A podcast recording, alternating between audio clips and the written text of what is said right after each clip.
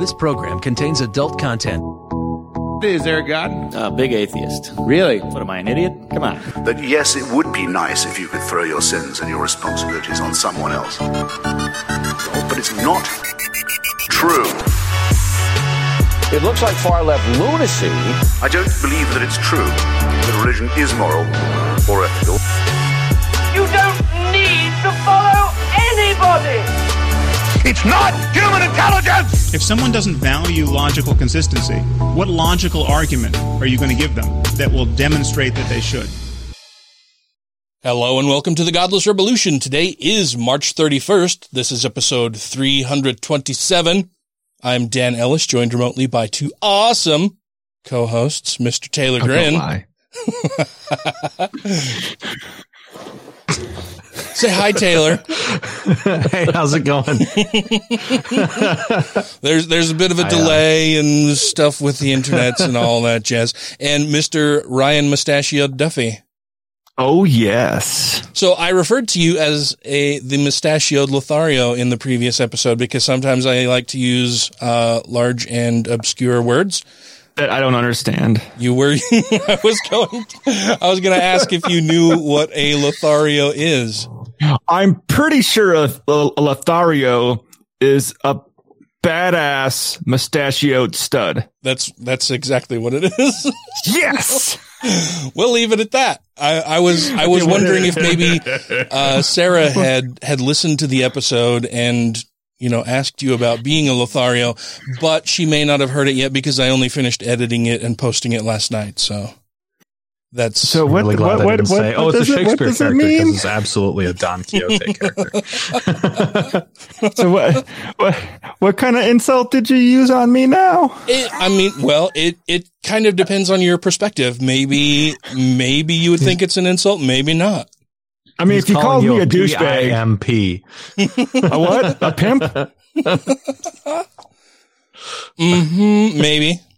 No, not really. God, the Google image results for that are amazing. oh yeah, I think uh, I I think I happened to Google it while I was editing, uh, and yeah, the results were kind of fun. Ryan's going to Google it now, I'm sure. So I, I, will hear eventually. I'll probably forget what words you called me here. I have to go listen to the podcast to, to hear it again. So, and I should probably issue a preemptive warning that Dan is a little bit drunk because it's a Wednesday and it's been a long fucking month and week and day lately and a lot of shit has gone on. So I'm currently enjoying a nice Cuba Libre and I don't drink very much or all that often these days. And I've had half of my big tumbler here of my Cuba Libre. Are my cheeks a little bit more rosy than normal? I, I can't well, really so tell. to me, your screen is now frozen. Um, and Oh. it's got you right in the middle of this amazing laugh. Well, I can hear you just fine. Uh, you are quite rosy. che- How do I make a screenshot? Oh, on Mac? I don't know. I Why don't know not on Mac. grandpa man. this shit and just take a photo with my phone. I too made a heavy drink and it is now gone. Oh, good. Well, I've got a fantastic. Stone IPA, which is a 6.9% beer. So Mm. I like I like beer. Do you like beer, Senator? No, I like 12 year olds. So, what has been going on with you guys lately? Uh, let's go with uh, Taylor first. Hey, yeah, I um so I have been doing a whole bunch of research for our episode mini series thing that's going to happen at some point asterisks in the future Uh-huh. um on Christian nationalism.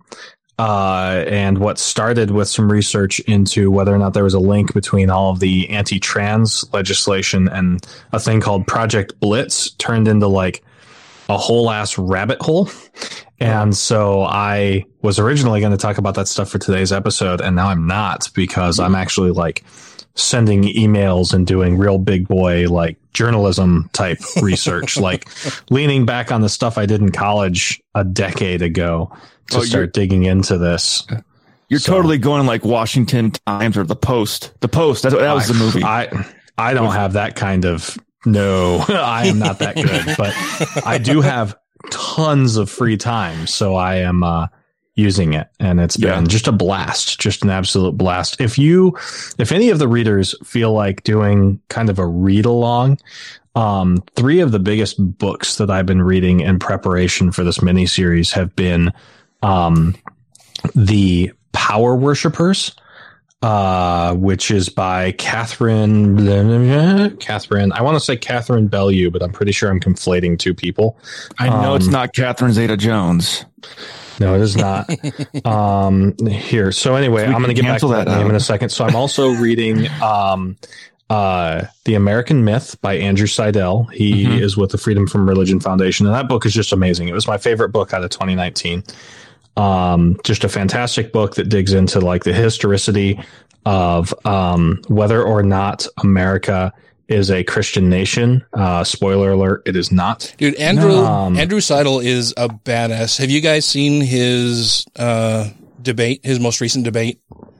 The, no, I've got that on my playlist. was it the one that I that, that I linked to you guys? That was like a month ago or so. That was a really poorly. He not, not that he did a good job, but it was like the way the format was was really Hmm. bad, and the other guy was being a kind of a fucking dick to him the whole time. well, I'm going to treat this like a courtroom and in a court of law. Uh, I don't. Like, you I don't. motherfucker. I don't know. I don't. That that may be. I don't remember that bit of it. But I sent you guys a link to that one on Facebook. well, his his closing, uh, his closing argument for that debate was fucking amazing, and he made a separate clip of that that he's posted out on YouTube. I'll include that in the oh. show notes for this because it was. I think really I did see fucking that. 'cause I think you might have shared that one with us. And I, that got shared with me somehow. 'cause I remember watching it being like, that's fucking like, fuck yeah! It yeah. might have been in my notes that I've got for the the overall miniseries project. And that might Could have been might too, it, 'cause I remember I've got watching- it on a tab. Yeah, yeah, it might, that might, might have been, through, there's somebody I, I watched it and I was like, fuck yeah. Yeah, I Fucking will. crush him. Yeah. I will be sure to what I include like that in the about show notes. Andrew Seidel's, uh, debating style, he doesn't fucking hold back. yeah, If he, if he thinks you're a piece of shit, he seems to voice that quite well, being like, but he's "No, eloquent sir. about it. Yeah, I think you're horrible. Yeah. And this is why. right, right. So so I read his book, American uh, uh, uh, Founding Myth, the Founding Myth. Um, I also read Katherine Stewart's The Power Worshippers. Um, and it's been fantastic. Uh, she also did the Good News Club back in 2012. Ooh. as I'm looking at her her bibliography. Those are the two books she's done, and she's obviously done journalism as well, uh, Yeah. including with the New York Times. It's it's been a fantastic read. Um, she did some really cool stuff, like digging into the actual power structure of the Christian nationalist movement. And then, in addition, I've been making my way through a book called "Taking America Back from God." Uh, and I'll get you the, and that's by Andrew Whitehead and Samuel Perry. And it's more of like a sociological, like ethnographical kind of look at like, like who are Christian nationalists through data. Like they used a significantly large survey to actually analyze what Christian nationalists look like demographically and how uh, the demographic movements of voters has been going, you know, towards or away from Christian nationalism. And those are my big books that I've been reading, and obviously, you know, dozens of of articles and news and that kind And- of stuff online. I would just chime in to say that if you want to read any of those books, and this is coming from a conversation I had with you, Taylor, uh, Mm-hmm. Andrew Seidel's sounds like his is the easiest to read.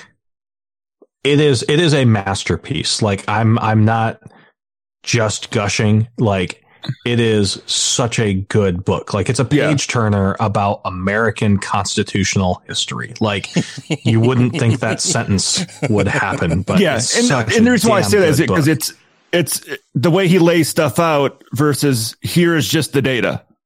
Like, Mhm. Yeah, yeah. He he really gets into like the you know the diaries and letters of founding fathers Yeah. and talks about what they were thinking when they made uh, America a secular nation. Um, and then I would say the close second to that, Ryan, would be um, Katherine Stewart's uh, Power Worshippers. It feels like. I mean, I would be doing her a disservice to say that it feels like a journalistic drama because it's not, but she creates such a sense of energy around these organizations and people who are using dark money and, and underground connections to, you know, undermine the American political system for their own gain. And it just, it's so compelling. Um, so yeah, highly recommend. And if you're a numbers guy, like I can't speak ill about taking back America taking back America for God, but it's just it's a numbers book. And so if you care about like stats and data, like it's a fantastic book, but it's just so much more based in that, you know, Yeah. numbers thing. It's like reading Piketty's, you know, Capital in the 21st Century, same kind of thing. Like it's useful, but it's just a little hard. Um, but I mean, that's, you know, it is what it is. Like it's still an incredibly useful book. Gets into So the yeah, weeds. if, if you have the money, go out and read those things as we're getting ready to bring you a mini series on Christian nationalism, what it is, what they're doing to our country and what you can do about it That's fantastic. to be determined. Sorry to interrupt. My bad. No, that's that's awesome. I, I stumped all over your little closing there, but that's that's fantastic. I'm I'm really really looking forward to that, and I will be sure to put links to all three of those books and Andrew Seidel's uh, both the debate and his just you know separate little closing argument in in the show notes for this episode because yeah, that's all fantastic. They're all fantastic resources going forward. Yeah. And what's new with you, Mister Duffy? I don't know. Week's been complete shit. Yeah. Well, I know that you worked a whole lot, right? You- yeah, you- yeah. Because I of your just- shift change. From last time we talked, I've been at work the entire time, and my grandmother passed away, so that was no fun. uh, yeah, that's that's not bad. That's not good at all.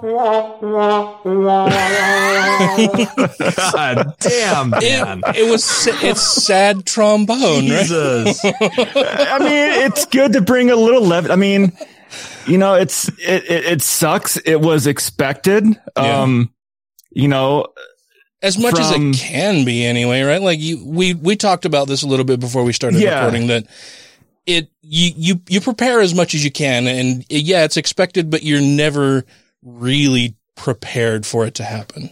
yeah. I mean, I've, I, I, we we lost one guy with us on a deployment where, like, trying to, like, you got your stages of of grief, and I can remember with that one going through the stages of grief, being being told, "Hey, uh, Ray's dead." Then we're like, "Well, where's his body? You don't have a body yet. He's not fucking dead. He could still be out there somewhere. Fucking go find him." And going through that whole process, like he's not fucking dead yet. He's not fucking dead yet. You haven't, you didn't bring a body back. And then going to like having a body, being like, well, fuck, how did this fucking like going through the anger Mhm. and because that was, you know, and a deployed situation, combat zone situation, it's the unexpectedness of it, Mhm. which Mhm. hits you a little harder sometimes when versus this time it was like, I got the call and it was that instant shock of like, shit, it happened. Mhm. Right. But then instantly going to, well, I knew this was going to happen. She was 92. Good long life. I can accept this. Like going You through the skipped a bit of the acceptance. bargaining. Oh yeah, like going Yeah. through like there's no bargaining. Like what am I going to bargain for? Yeah. Like there's nothing to bargain for in this situation. Not, you know, not that I like it, but it's part of life. Yeah. So yeah, going through those, like I think I more rapidly went through the stages and was a little not happy, but glad that it happened in her sleep. Oh yeah. I mean, if you're gonna go, that's Yeah. the best way, right? Yeah. Where you just go to sleep and you don't wake up again. Yeah. Yep. Yeah. Well, I'm sorry, man. That it sucks either way. Uh, like I said, there's you can you can think you're prepared, you can believe you're prepared, you can do everything you possibly can, you know, imagine to prepare, but you're never really No. fully prepared to lose a loved one. And so, I'm sorry, man. That that sucks for sure. Yeah. yeah never never a good thing never never an easy thing and as atheists we can't even say oh well she's gone on to a better place right that's And I'm glad nobody said that on my Facebook. oh yeah well nice yay Y- yeah th- that is something that we struggle with in the atheist and humanist communities because you know, if you're a, if you're a religious believer, well, then you're offered all kinds of promises that there's an afterlife, that it's better than this life, that this life is just the, the doormat to wipe your feet on before stepping into the afterlife, where if you've been a good person and have worshipped this invisible sky wizard in the way that pleases that invisible sky wizard, you're Yeah. going to get a mansion in the sky made of gold and you'll be able to see all of your dead relatives and pets and everybody else and everything will be sunshine and roses. But as an atheist, it's that this is the end. I don't,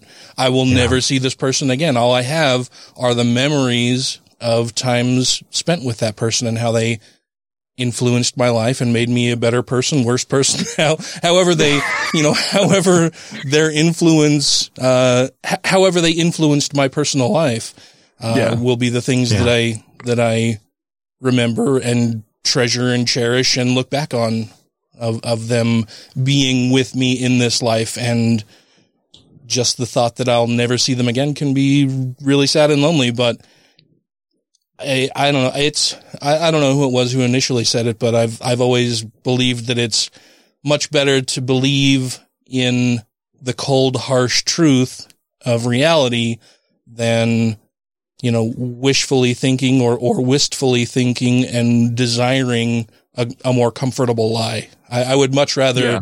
be told the truth about something. Mhm. Can I read a, a, a another one of my stupid quotes? Yes, absolutely. As long as it's not stupid. I know it's not stupid. It's it's um it's actually Richard Dawkins. Um, uh, we are going to die, and that makes us the lucky ones. Most people are never going to die because they have never been born. The potential people who could have been here in my place, but who will in fact never see the light of day, outnumber the sand grains of Arabia. Certainly, those unborn ghosts include greater poets than Keats, scientists greater than Newton. We know this because the set of possible people allowed by our DNA so massively exceeds the set of actual people. In the teeth of these stupefying odds, it is you and I in our ordinariness that are here. We privileged few who won the lottery of birth against all odds. How dare we whine at our inevitable return to that prior state from which the vast majority have never stirred? I like Yeah. that a lot. That's that's I- I- very nice. I like Richard Dawkins, and I think it was uh, Janet Uterer. I think it was her. I'm, I'm not 100 percent sure. I might be mis giving someone else credit for something someone else did that was one of our fans. But they posted something out there with uh, uh, like a heavy metal group that had Richard Dawkins come out at the end, like their last song on stage was all like a tribute to like a Richard Dawkins thing. That's uh, that's Nightwish, and I was actually gonna initially Yeah. ask Dan to make that song the song that goes at the end of the show, and then I realized it's 20 minutes long, and that probably wouldn't Yeah. fly. Well, It's it's my favorite song by that band, and that's my favorite Or band. I've seen them live even just several in the portion of that live performance where Richard Dawkins comes out on stage at the end and reads out that whole, I don't know if it was Mm-hmm. yeah, a, yeah, like a, a, a poem, and Mhm. I guess the best way to say it. And yeah. I'm No, like, that I mean, like, I'm not joking around. Like that that song makes me cry almost every time I listen to it. It is my Yeah. favorite song. Like it is amazing, um, and it comes from a album that is itself a tribute to Darwin and uh, Dawkins. Yeah. yeah. I liked it. I didn't watch the whole concert because I was actually skipping through it, and I'm like, oh, actually, they're for heavy metal band. I'm like, they're not Yeah. like like death metal or anything like that. I'm like, no, no, no. they no, don't even seem like super heavy metal. I'm like, they actually put a lot of thought into these Yeah, yeah. songs and composing them, and I'm like, wow, this is Mhm. I kind of like Yeah. this. No, that that was almost certainly their live at Wembley uh, show that they did in I want to say 2015. Like- Okay. Like, I can't. I'm not gonna literally bore our listeners. That is my favorite band. I love the shit out of them. They're so good. Nightwish is amazing. Um, yeah. The the album is the greatest show on earth. Um, uh, no, the album is Endless Forms Most Beautiful. The song is Greatest Show on Earth. Um, both of which are Darwin's and Dawkins references. They're they're fantastic. Go listen to it. Like, yeah, they're amazing. Um, actually, their bassist recently retired, and it made me very sad. So, Yeah, they'll get a new one. yeah, but Marco can't be replaced. Um, yeah. So Well, I think this is a good time know. I I to. can't transition out of that. well, I was just gonna say, I think this is probably a good time to go and take a break and reconvene on the other side of these brief messages. This is Sarah Ponte Rivera with the Satanic Temple's Grey Faction. You can learn more about Grey Faction at greyfaction.org or find us on our social media account on Twitter and Facebook. And you are listening to the Godless Revolution. Dear Lord Jesus Christ, thank you for this bounty and for, for this food. Uh, We, we pray that you continue to show us uh, the guiding light through love and compassion. Blessings on the coffee, blessings on this delicious sweet potato soup that is almost too spicy for me, but not in a hot way. It's almost Middle Eastern Moroccan. We honor and pray for you. And well, we, we don't pray for you, we pray to you. And God, look, pre, God impressed down upon us your, uh, from your lips to our, to us. Amen. Amen. Amen to that. That was a great grace. Thank you to everybody who has rated the show on iTunes and Stitcher and are following us on YouTube, Twitter, and Facebook. And to all our Patreon patrons, you make the show possible. Welcome back, everybody. We have had uh, a long break in between. Yeah. And I think we talked for. I almost need to refill my drink again. I think. Oh my god! no. I think the It's three been of us. one of those weeks. Yeah, I think the three of us are are much more tipsy than uh, we were at the end of the first segment for sure. um, so this episode, we haven't done just kind of a kickback, relaxed episode where we just talk about bullshitty things that are on our mind, right? And and things that we've received from fans of the show. And so we're going to do that this episode. Uh, we've we've had some fairly heavy, in-depth topics lately, and I think it would be nice to just kind of relax a little bit and I don't know, enjoy a few drinks and go over some of the stuff that our listeners have submitted by way of tweet and or on or in our Uh, Facebook group. On the Godless Revolution community page. Yes. You can find it on the Faces book if you search for Godless Revolution. And there's our like main page that we post stuff to. Primarily it's just it's just there for uh when I upload an episode and it automatically gets pushed out to the page. Every now and then we post something out there. Uh but the community has more involvement with people. It's it's a group instead of our page. You know how Facebook differentiates between the two. I don't know. It's kind of weird, but we have a few listeners who like consistently send us a bunch of fantastic stuff. Uh, and so I would like to give a little shout out to those people that would be like our, our main participants are Alan Firkinoff and Janet Uter and Ollie Olson. So thank you guys very much for doing that and for, you know, being members of the community and sending us things that oftentimes we don't cover, but that I, I still read usually when Oh, I yeah. have some time and appreciate you guys contributing. And so we're going to talk about some of those topics and articles that you guys have shared with us and the Godless Revolution community recently. Ooh, doggy. Was that yeah, Oz? that was Oz. That and he's not even. He's fucking upstairs. Oh yeah. And you heard that? He's got. He's loud. He's boisterous. So Sarah's home now. She's a, he's Yeah, excited. They're they're back from their walk. I heard my cat awesome. screaming a minute ago, but I think it was too quiet. Uh, so the first thing that we want to talk about uh, during this segment is a story that Janet Uter had sent to us. She lives in Orange County, and for those who don't know and don't live in California and aren't familiar, Orange County is I don't know, it's like a red part of California. It's it's a little weird. There's a ton of mega churches there.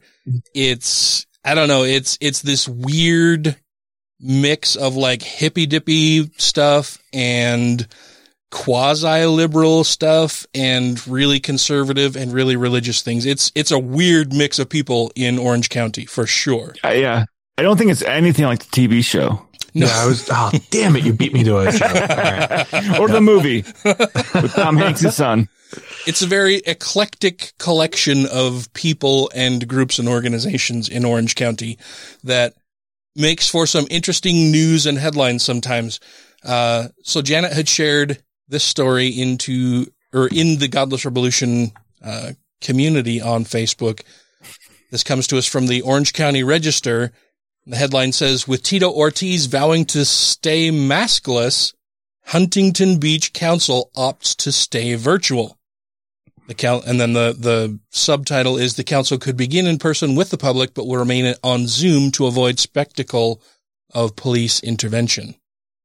Yeah. Sorry, Because- genderless. because sissies. because Orange Wait, County fuck. voted a dipshit in. Because Orange County, Orange County voted in a dipshit. Yeah. I mean, if we haven't learned about one fucking pseudo celebrity being voted in office being a complete dipshit, and then we voted in the second one. Not we, them. People, Sorry, Janet. I, I just, I don't understand why so many people seem to think that, you know, having a bit of celebrity automatically makes you an authority or an expert on things like, especially running the fucking government. Well, Or I mean, at the same time, when they say, fucking liberal celebrities, liberal Hollywood celebrities shouldn't fucking talk politics. Fuck you.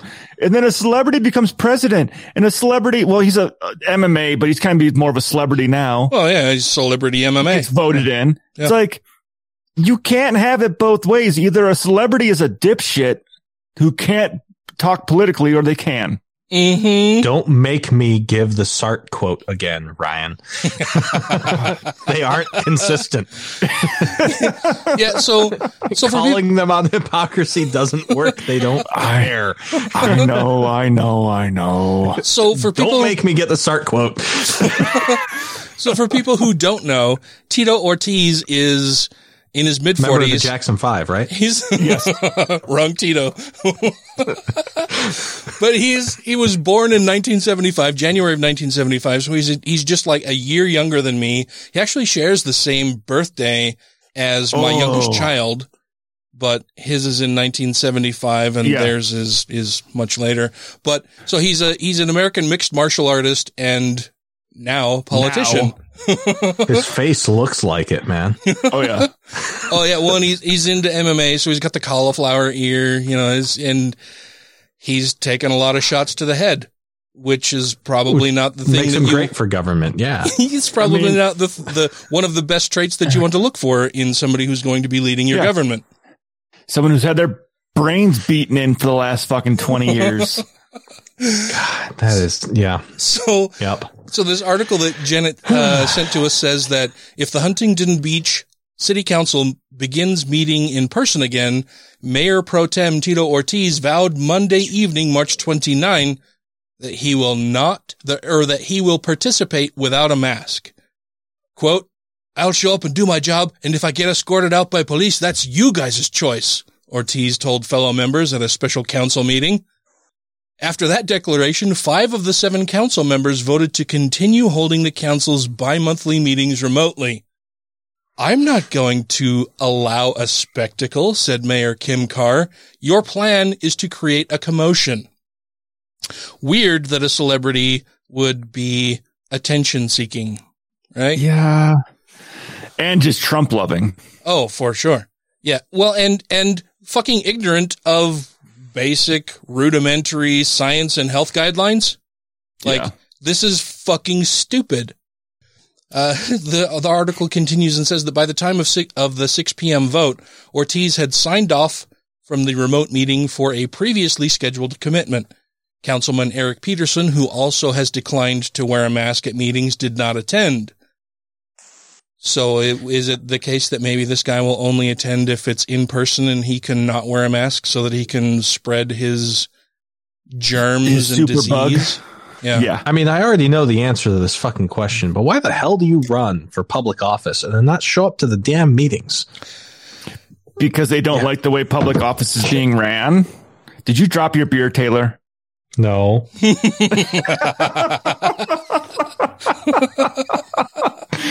Oh, it's one of those weeks.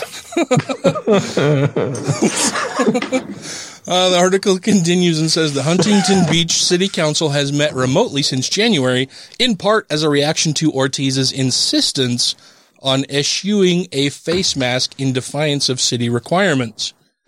Yeah, because he's a fucking moron. On January 5th, Carr confronted Ortiz about the issue outside a strategic planning workshop. A meeting was a meeting that was held in person but with masks and social distancing. Instead of putting on a mask to enter, Ortiz zoomed from his car Jesus, Christ. because you know Oh. it's it, it was too hard for him to human that day and be a decent person. I mean, but was he technically in person? He's in the parking lot. With Orange County gradually reopening as coronavirus case numbers decrease, the city council wanted to review how to conduct meetings in the future. City manager Oliver Chai told the council that under California guidelines, about 20 members of the public could attend meetings during the current red tier designation and as many as 50 once Huntington Beach reaches the orange tier. So this is, I, I, I guess they have colored tiers as Yeah. far as danger I hate levels. that colored tier shit. That Yeah. never made sense. When they did the whole fucking Homeland Security fucking terror threat thing back in the aughts, Oh yeah, Like, yeah. orange means nothing to me. Is orange worse Yeah. or better than yellow or red? Like, no, it's Well, numbers. I mean- numbers. It's it's not a coincidence that Bush became a painter. he likes his colors. he understands colors. Yeah. hmm I'm colorblind, so I don't know. I'm Oh yeah, I'm just glad that those school kids were able to help him read that book on 9-11. He yes, was struggling there. yeah, he was. then, they, then they tell him like, "Hey, uh, we've got a problem." He's like, "Yeah, I know, I can't read."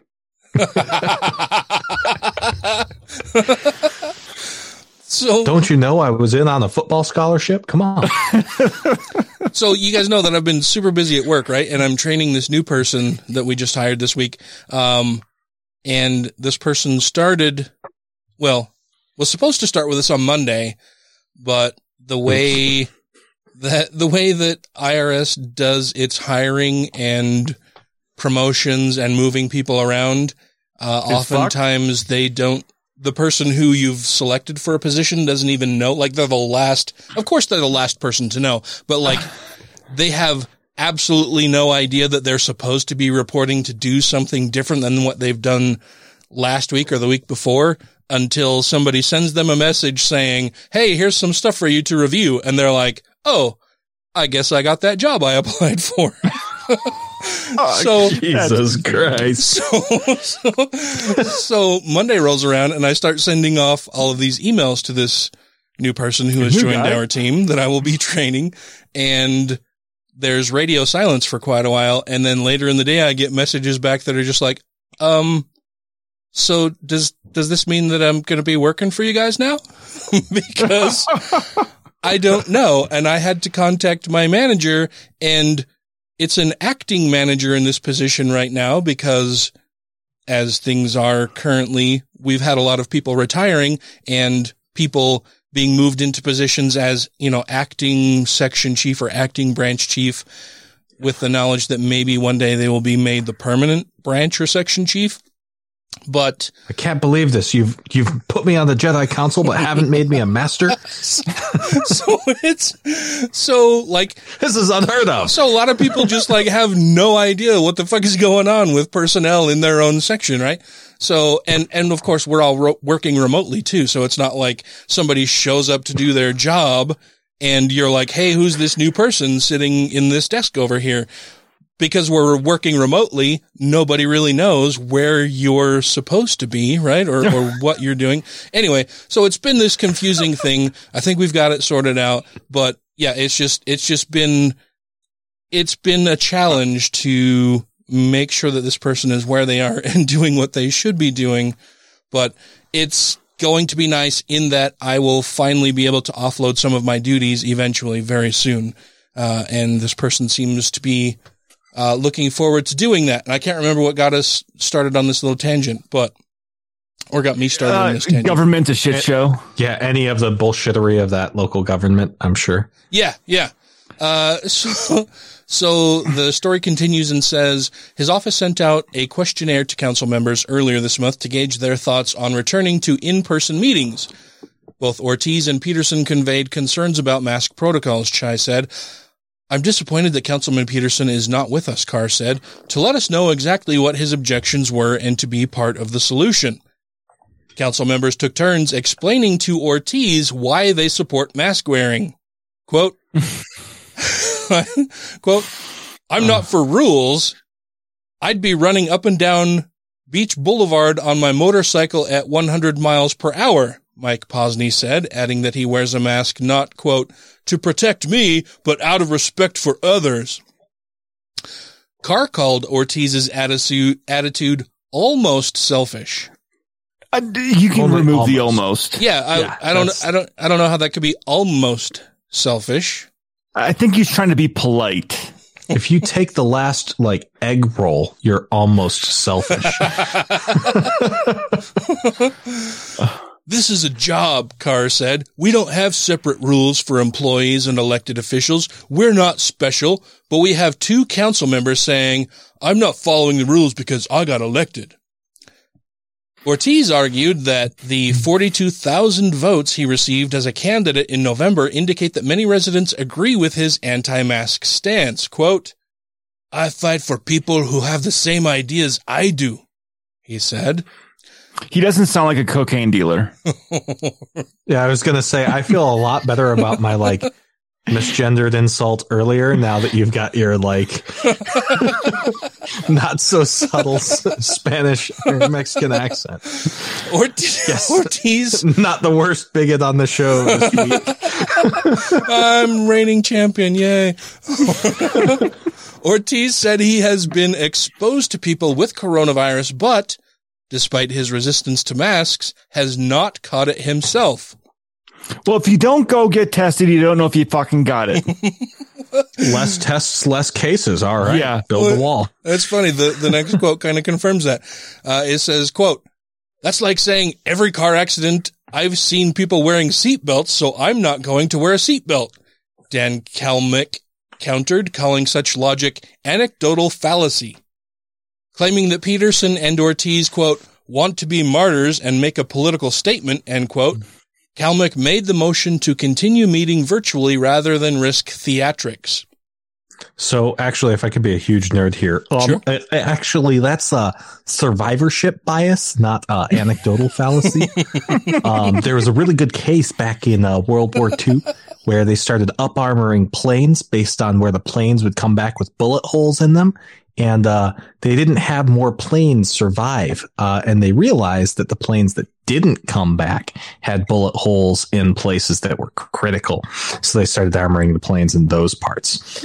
Uh, it's a whole ass thing. And we will be Yeah. covering that in a soon to come segment uh, called Think Like an Analyst. I'm And, uh, uh, I, I'm I'm nerdy be- enough to know that same study, so don't worry. Yeah, it's a good one, isn't it? It is. It's fucking amazing. Yeah. And, it, and before I saw it, I was like, "Oh shit! I never thought about it like that."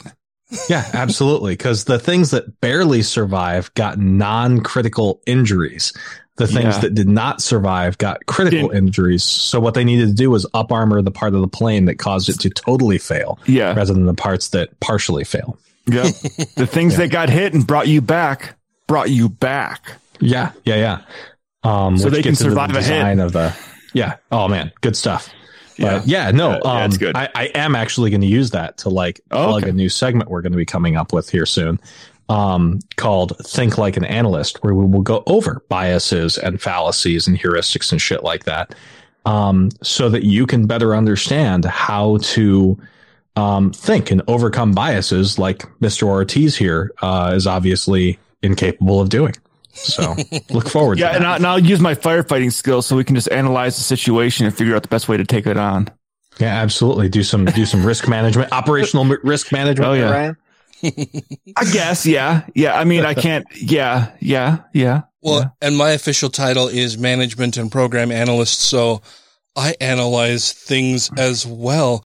Uh, the story concludes with saying that they're being held hostage, uh, Posey commented, and then Barbara Delgleize, I, I am sure I Yeah. murdered that pronunciation, That's exactly how I would say it. expressed chagrin over the ongoing mask debate. Isn't this ridiculous? She said. I imagine people are watching from home saying, here we go, another circus in our city. And from what I understand, yeah, from what I understand from things that Janet has shared in the past, yes, this is just one more circus in Orange County and Huntington Beach because it seems like that's the location for all the crazies in California to congregate and, and do crazy things. Yeah. Hmm. And and I, I had a thought when we were going on our little tangent there for a second. All three of us work in different, completely different career fields, but in all of our career fields, there's a there's a bit of risk analysis involved in it. Oh yeah. Excepting when I see these politicians, they don't take any of that into account. Uh, yeah. I I would well, I'm going with more some like like like the like we'll be covering here in a second, like the stuff going on in Georgia with the voting stuff. What's what's the risk analysis there? Mm-hmm. Or is or are they the more risk kind of analysis is whether or not Republican voters will get lose or- reelected? Yeah, yeah. Like whether or So not is they it self-serving? down Democrat or Republican turnout. Yes, but theirs is more self-serving versus what is the actual risk going on right now, and what do we have to do to alleviate that risk? All right, well let's let's take a break now, and when we get back on the other side of these messages, we will be talking about a lot of the anti-vote shenanigans that are going on in Georgia. Hi, I'm Lucien Greaves, spokesperson and co-founder of the Satanic Temple. Check out my website, greyfaction.org, if you want to be disgusted and alarmed. You're listening to Godless Revolution. Oh, shoot. Guys, I'm sorry. I should have done this earlier. I would like to say a quick little grace and welcome our new guests to the table here. Dear Lord, I just want to thank you for providing this bounty for us and continue to watch over us and our new friends. Rook, you don't have to do that now. We can. We're okay. You sure? They understand. Wait, so Might not be for everybody. Oh, I'm sorry. Yeah. Sorry to offend if I think. no, no, no, you're you're religious. That's that's so um cool. Yeah, it is pretty cool, actually. How do you rationalize, you know, scientific concepts such as, you know, string theory, Big Bang, you know, evolution with something like Christianity? Actually, there's this book by Dr. Peter Tinkleton. I don't know if you're familiar with him. Uh, he's posing this incredible theory that when the Lord talks about days, they're actually referring to decades. Who cares? Anything's you know, no one gives a shit about any of that stuff. I like to propose a toast. Yeah. Cheers to our new neighbors. Cheers. There we go. Mm, Cheers to you. If you have questions, comments, concerns, compliments, corrections, criticisms, or concepts for content, contact the show via email at godlessrevolution at gmail.com, by text or voicemail at 330-81-REBEL, or Twitter the twatter at TGR Podcast. Thank you! Welcome back, everybody. We are poised to talk about uh, Ms. Cindy Hyde Smith of Mississippi because she's kind of a terrible fucking human being. Um, we were sent this story uh, by a fan of the show in our Facebook group, our Facebook community, the Godless Revolution community. I'm sorry, I've had more than, you know, a drink this evening.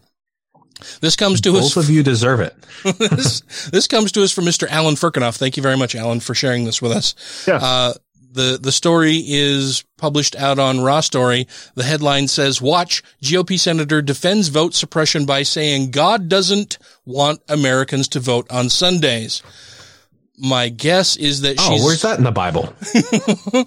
My guess is that she's going to argue that people are supposed to. Oh yeah, well here it is. So she's got a quote here.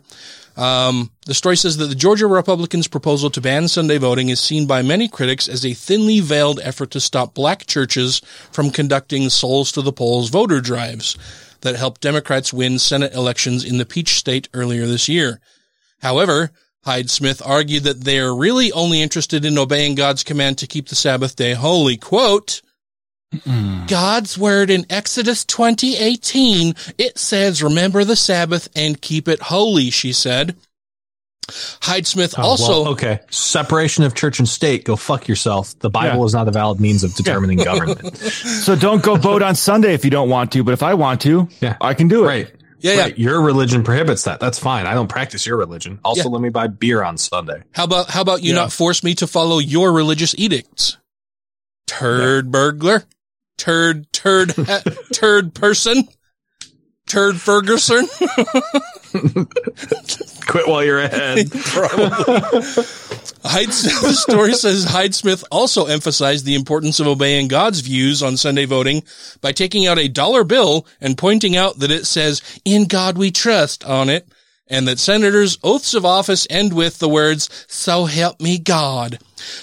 Mind Not you, necessarily. mind you, this is the same person who was sworn into office on a fucking Sunday! Working on a Sunday, sworn into office on a Sunday. Hyde Smith is also this. Oh, I'm sorry. Go ahead.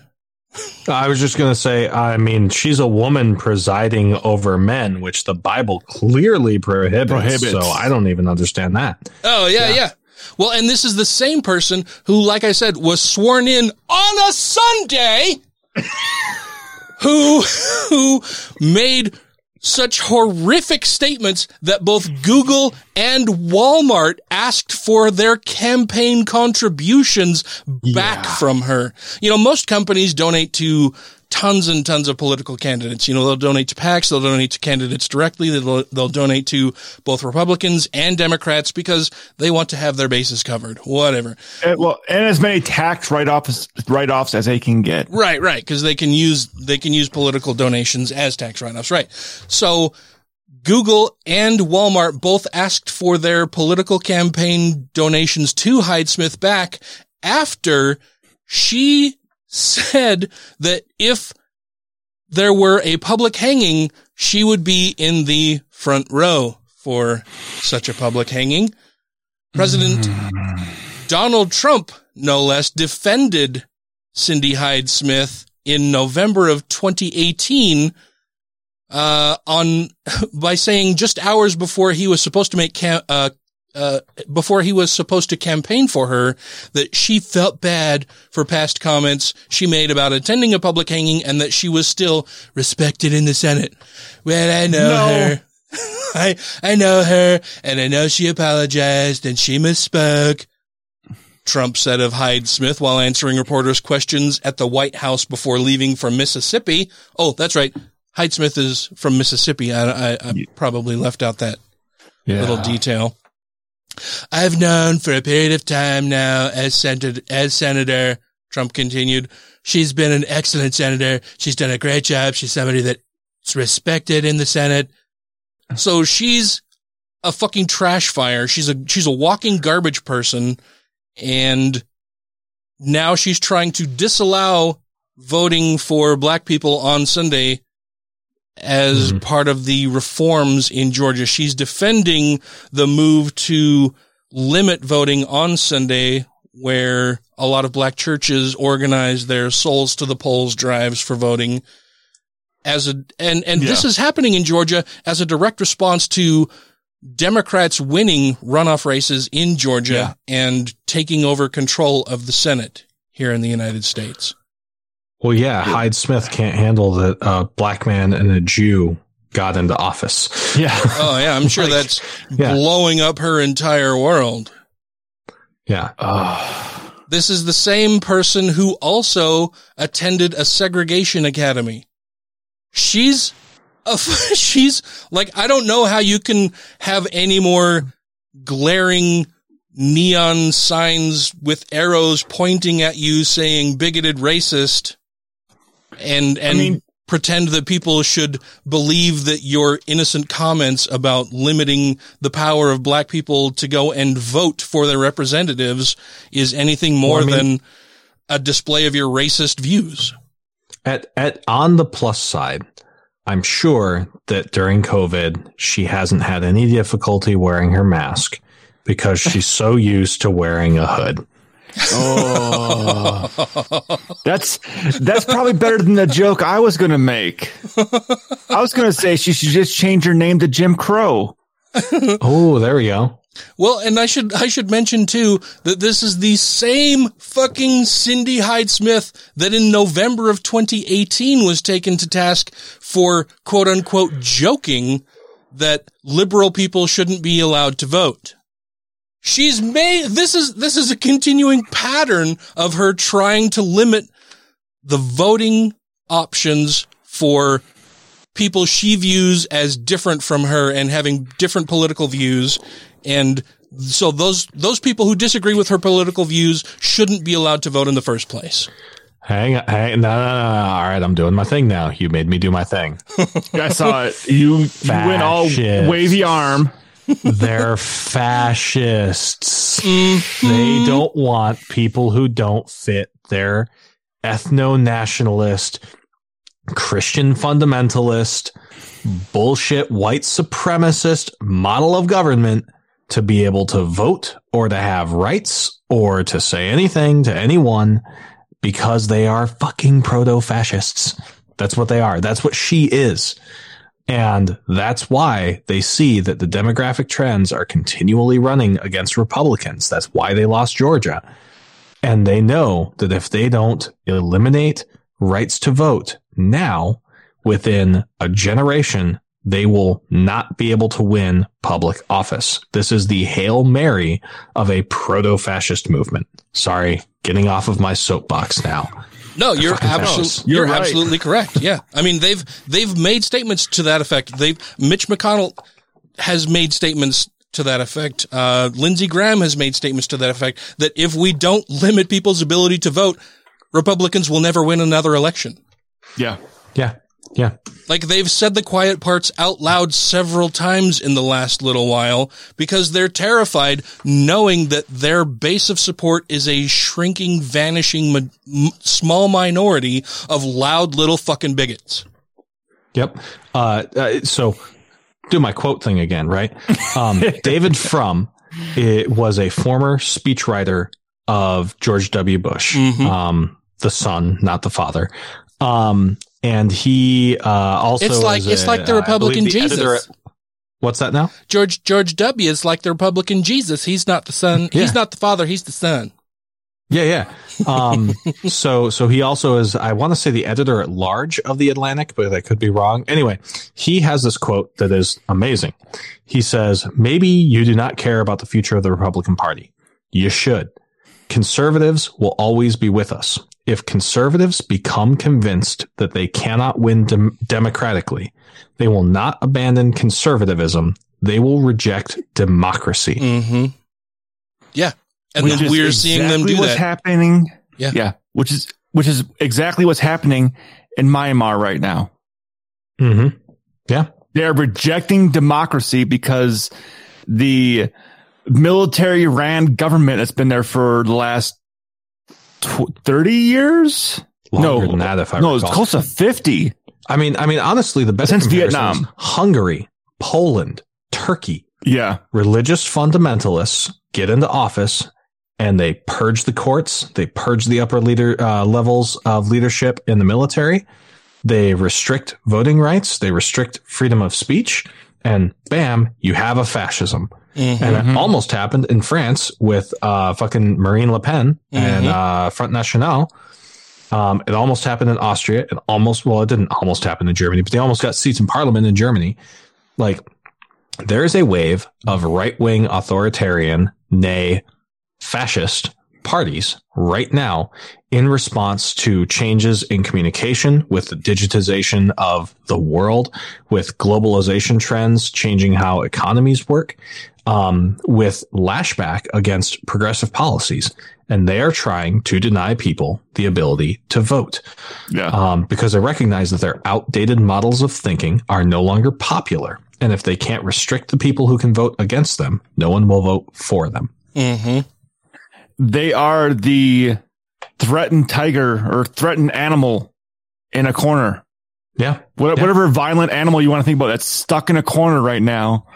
And they're going to violently lash out in any way they can to get out. Mm-hmm. Yeah. And I, I don't like the analogy. Some people say, "Oh, these are the death throes," right? Like this is the this is the last gasping breath of them. No, not No, they if can win. succeed. Yeah, Yeah. If they win, the Weimar Republic, prior to Hitler taking party in 1933, um, legalized being gay. Which, like, keep in Yeah. mind that, um, uh, oh my god, I'm brain farting his name. The guy uh, who broke the encryption. Um, Oh, in oh, England. Yeah, who ended up committing suicide after being chemically castrated because he was Yes. homosexual, even though he basically Yep. saved Europe Turing, during Alan World War Turing. II. And that was England Yes, 20 years Alan later, Turing. right? Yeah. Thank you. Turing, Turing was basically killed by chemical castration for the crime of being gay in England in the 1950s, right? The Weimar Republic in the 20s legalized being gay. The Weimar Republic, prior to Hitler's ascension as chancellor, was probably the most progressive government in Europe. Uh, shit can turn around that fast. Mhm. Yeah, dude. It, Honestly, were it not for the 500,000 plus deaths from COVID, I would be thanking the coronavirus and COVID 19 for helping get Donald fucking Trump out of office. Because had he won re election, the world would be a much, much different place. yeah. Looking I at, would be worried about him going for his third election. oh yeah, looking at Or just all- no more elections. Yeah, Yeah. yeah, Looking at all of the harms that he was able to to enact in the four short years that he was president, and seeing how hard the Biden administration is having to work to roll back a lot of the damage that has been done and a lot of that damage will be generational damage right it's it's mm-hmm. he's damaged institutions generationally that it will take Yeah. 10 20 30 years to fix some of the damage that he was able to create and inflict in four short years had he had another 4 years I, I don't see that America would have survived as a democratic republic. Yeah. Yeah. It, it would have been much, much different. Yep. And on that gloomy note, we want to leave you on a better note. So we have Oh, in story time. in, in our very I'm gonna limited cede my amount of, story to, to Ryan's. I'll tell my mayonnaise story another time. in our very limited amount of time left, April Fool's oh. Day is tomorrow. And by the time our listeners hear this, it will have already happened. But Ryan has a story he wanted to tell about a prank. Well, I'm I'm gonna right now. I'm gonna have to say, fuck it. I see we only got less than a minute left. In the, we got 45 seconds on the timer. It's gonna go a little longer. You're gonna get a little extra juice this week. That'll be fine. So, y'all know I'm a firefighter. Mm-hmm. We all play practical jokes on each other from time to time, and sometimes they're not very practical. So, uh, one guy I work with, let's call him Chuck. Uh, his name is Chuck. Um, Weird that you would call him On that. Yeah. Uh, he decided it would be fun to dump a, a glass of water over my head and douse my whole uniform and get me all wet. And I was like, okay. Was And this just him- like it, while you were standing in a hallway or something? Like, Yeah. Yeah. Oh, okay. Literally walking back to my room. He just got, well, he was fucking with me and then got me with a glass of water. Hmm. Okay. Uh, Cause he basically said, "Oh, if- if you don't do what I want you to do, I'm going to get you with this. I'm like, well, fuck you. I'm going to my room. and he fucking dumped a glass of water over my head and got me all wet. And I'm like, well, I said, Chuck, Your name's going in my book. I'll get you back. And Mm-hmm. I pulled a Liam Neeson on him. You won't know when it's coming, but it's going to hurt.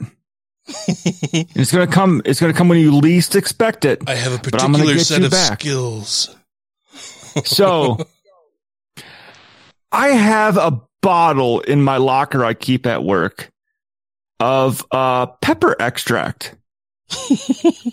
Okay. All right. And it's uh Like, are you it's- talking it's like- rated, it's Is it black It's pepper? rated- yeah, black pepper rated at 1 million Scoville. So it's not black pepper. Then, like it's it's that a can't it's possibly be black pepper. no it yeah. tastes it tastes like black pepper. So I'll, I'll actually use it when I cook once in a while. Okay. Like I'll put it in like I'll put like a drop in some water Uh huh. to make some rice Uh huh. to make the rice Okay. nice and hot and spicy. Uh huh. Uh, but yeah, a few drops, it fucks you up a little bit. Like it doesn't taste good by itself. um, but it's hot. Typically, It no. Yeah. Uh huh. So, uh, the first thing I tried, and I got a rule. If I don't know I got you, I keep going at you. Okay.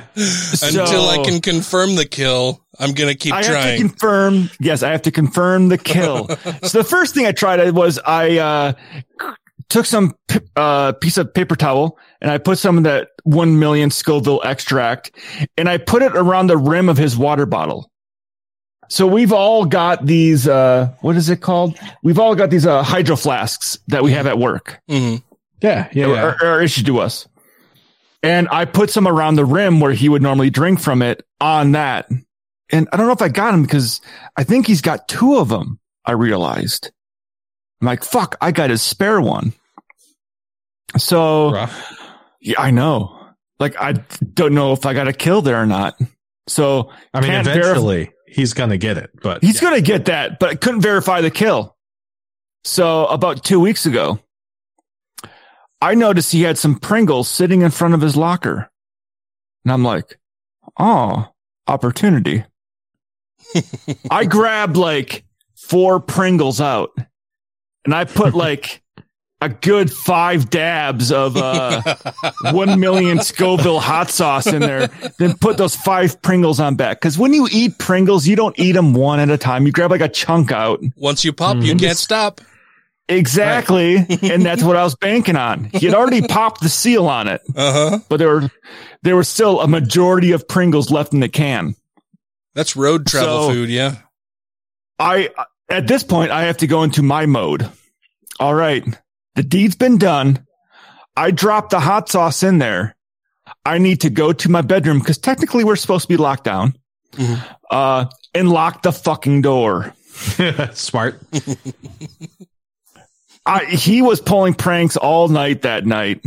and I don't know if I got him because later on that night, the can of Pringles was no longer in front of his locker. And I assured, like, I text all the guys on my crew. If Chuck offers you Pringles, Don't do not take them. Yeah. and they knew exactly what the fuck I did. But the Pringle can wasn't there anymore. I didn't find any trash can. And he didn't mention it at all. But my only hope was he wasn't driving home digging into a Pringles can and got a mouthful of hot sauce. On his way home, right? but being that I have not confirmed the kill, this story will continue. I don't know if I got him. He did not admit to anybody putting Like hot sauce in the, his like to this day, you don't know?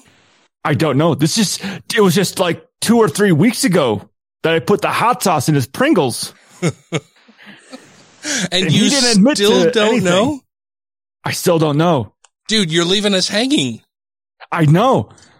But here's the thing.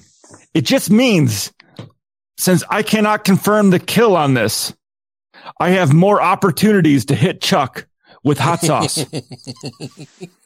Mm-hmm. Oh, poor Chuck.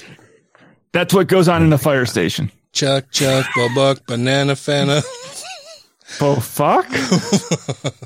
I got into really big trouble in the first grade doing that. Really? Hot I sauce? not. Yeah, yeah. No, seriously, no shit. So I didn't know that that was a bad word, and I just I did that song with that kind of thing, and ended up with that word. Oh. And my teacher did the like my stars, like hand to Oh, chest, ma. like, I can't believe you would say that, and like Pearl I got in clutching. trouble and shit. And so like I heard you said a bad word, and I was like, yeah, fuck. Like I don't.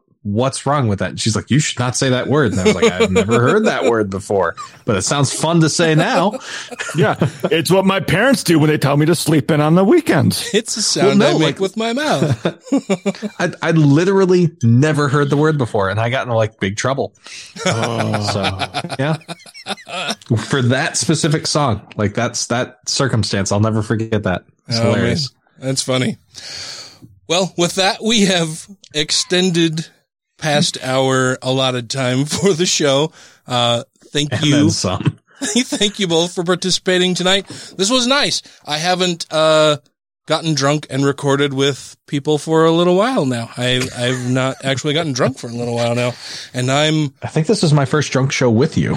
Yes, yes, I think it is. I am beyond tipsy. I've I've strayed into the uh Dan is actually drunk now. Uh Yeah, I'm I'm about there. yeah. well, thank you both very much. Uh thank you dear listener for participating in our debauchery this evening. We appreciate you a ton. Um, but that will wrap things up for us today. Before we go though, I want to make sure that we thank our Patreon supporters because they are awesome. You keep the servers running. You keep the RSS feed blasting out over Podbean. Um, seriously, cause like all of us have day jobs. This is not our full time gig. Um, and you have kept this going, Patreon supporters. So seriously, thank you. We appreciate you tons and tons. Yeah. So that would be Alan Firth, Stephen Andrus, Trisha Weir, two skeptical chaps, Vanessa, Don't be a Richard, Ollie Olson, Christy Kalbach, John McCullough, Tiffany Hudson, Sinead Duffy, Steve Cuno, Utah Outcasts, Wesley Aaron, Andrew Vodopich, Jeremy Goodson. All hail Peanut Buttra. I still like that. I, I'm jealous whenever anybody else says it because I just want to say peanut butter. and you have. I had to. I'm sorry. Uh, Jeff Peterson, Corey Ebert, Megan Mitchell, Freethinker two one five, Tim Jacobson, Janet Uter, Savita Kuna, Avocado the cat. Oh, I love him so much. Uh, James, thank you, James. Purple Dragon, Nico Gonzalez, uh, Chad Pryor, Patreon customer service sucks donkey balls, and Hunter Grin. We thank you all. Woohoo! Thank you all very, very much. If you, dear listener, would like to become a Patreon patron, you can do so very easily by going to patreon.com slash godless revolution, where you can contribute as little as $1 per episode to get all kinds of fun and fabulous things, like early early releases of the episodes, extended versions of the episodes, bonus episodes, uh, extended outtakes, clips from the cutting room floor, all of that kind of fun stuff. Tonight we have for our Patreon patrons, uh, an extended version of the show that will include a fairly extensive clip from the cutting room floor. Yeah. As Yeah. we were all just kind of bullshitting in between segments. As we talked about the uh, pay inequalities, I guess you would say. Yeah, minimum wage and all the bullshittery associated thereof. Um, if I could add in one more thing, I really appreciate um, the folks who have been posting on the uh, Facebook page. In particular, um, Alan Firkinoff. Like, I like to think that I study the far right a lot, and actually Ammon Bundy in particular. Um, a a close friend of mine who's no longer with us. Um, he he passed back in 2016. Um, was one of the people reporting on the bridge during the Bundy standoff with BLM. Um, he was the guy who took the famous photograph of the guy aiming the sniper rifle from the overpass at the BLM uh, uh, officers. And this is Bureau of that's a Land Management, photo. not, not Black Lives Matter. Yeah, that's a big photo. Yes. Yeah. Yeah, yeah, yeah. Sorry, the the Bureau of Land Management. Yes. Um, yeah, Michael Flynn. I love the guy. Um, so no relation to the disgraced general Michael Flynn. Um, just the same name. Um, anyway, my point is, Alan, um, you made me aware of a fairly large right wing movement that like I should have known about.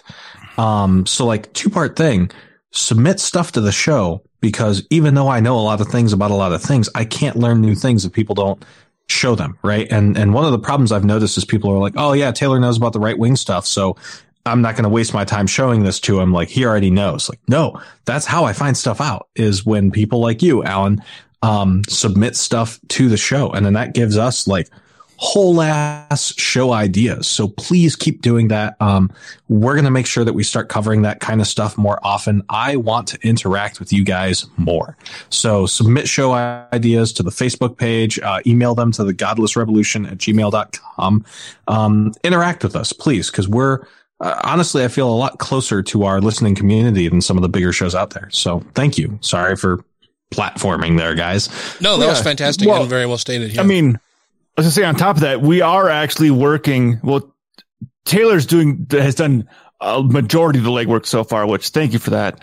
Um, is we want to bring a multi-part series on Christian nationalism that's going to be coming up sometime this early spring, summertime, hopefully. But it's going to be a multi-part episode going over Christian nationalism, which is a pretty big topic. So it's going to cover quite a few episodes and we hope to bring some, I mean, I try to be funny, but, uh, bring a little levity to it, but also bring in the fact that to show what is going on around the country that you might not be aware of and hopefully make you more, make it easier to recognize things when it's happening, to know what's happening Well, and- and why they're happening.